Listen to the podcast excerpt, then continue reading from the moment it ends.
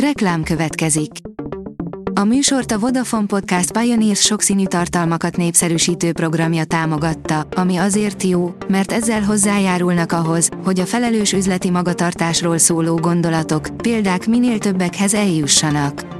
Köszönjük! Reklám hangzott el. Lapszemle az aktuális top hírekből. Alíz vagyok, a hírstart robot hangja. Ma május 28-a, Emil és család névnapja van. Ha adózna a nyugdíj, jobban járnának a magyarok.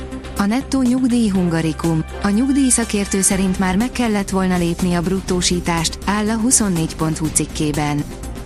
Ha Erdogán nyer, elmegyek innen, akár vonaton, akár repülőn, akár úszva, írja a Telex. Elmentünk Ankara azon részére, ahol a hat ellenzéki jelölt, Kilizaroglu is szavazott vasárnap. Vannak, akik Erdogán győzelmére számítanak, de olyanok is, akik kitartanak amellett, hogy az ellenzék győzni fog. De ha mégsem, akkor biztos elköltöznek Törökországból, mondják.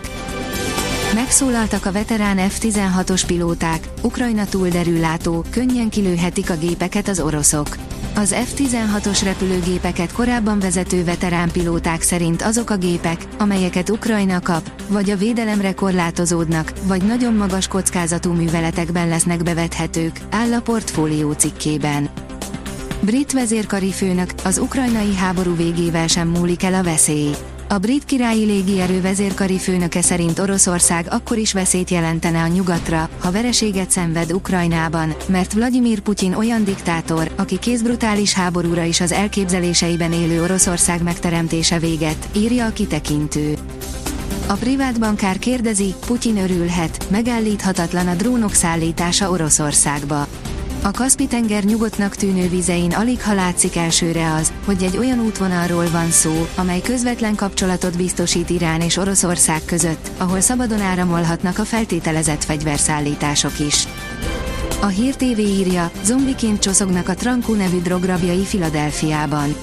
Megrázó felvételek mutatják, milyen pusztító áldozatokkal jár a filadelfiai kábítószerjárvány adta hírül a Mandiner.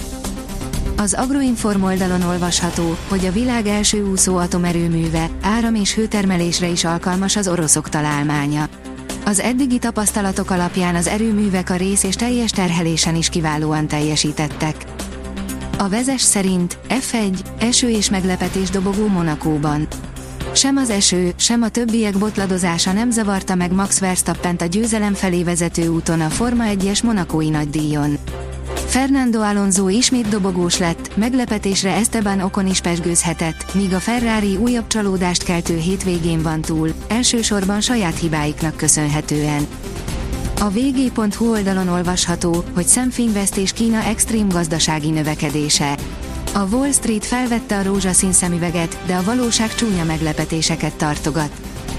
Az Autopro oldalon olvasható, hogy sorra adják el orosz érdekeltségeiket a nyugati cégek. Az orosz agresszióra adott válaszokat bő egy évvel teltével foganatosítják is a nagyvállalatok. A 444.hu oldalon olvasható, hogy ami német szilárd a gasztronómiának, az Nagy István a veteményesben szelfizésnek. Fájóan keveset foglalkozunk az agrárminiszterrel, pláne Instagramjával, pedig fotói alapján rögtön látni, hogy tökéletes Insta-influencer. Mikel Serpa, mindent megtettünk, nagyon sajnálom, írja a Demokrata. Biztos, hogy Szilárd nem él, nagyon sajnálom, ezt nyilatkozta a Serpa a világgazdaságnak. A rangadó oldalon olvasható, hogy Uzuni nagy éve, gólkirályi cím mellé feljutás. Lánykérés és szökőkútban fürdőzés is színesítette az ünneplést. Nyárias idővel zárul az idei tavasz, írja a kiderül. A következő napokban sem számíthatunk lényeges változásra időjárásunkban. A hőmérséklet több helyen megközelíti, a hét második felében el is éri a 30 fokot. A Hírstart friss lapszemléjét hallotta.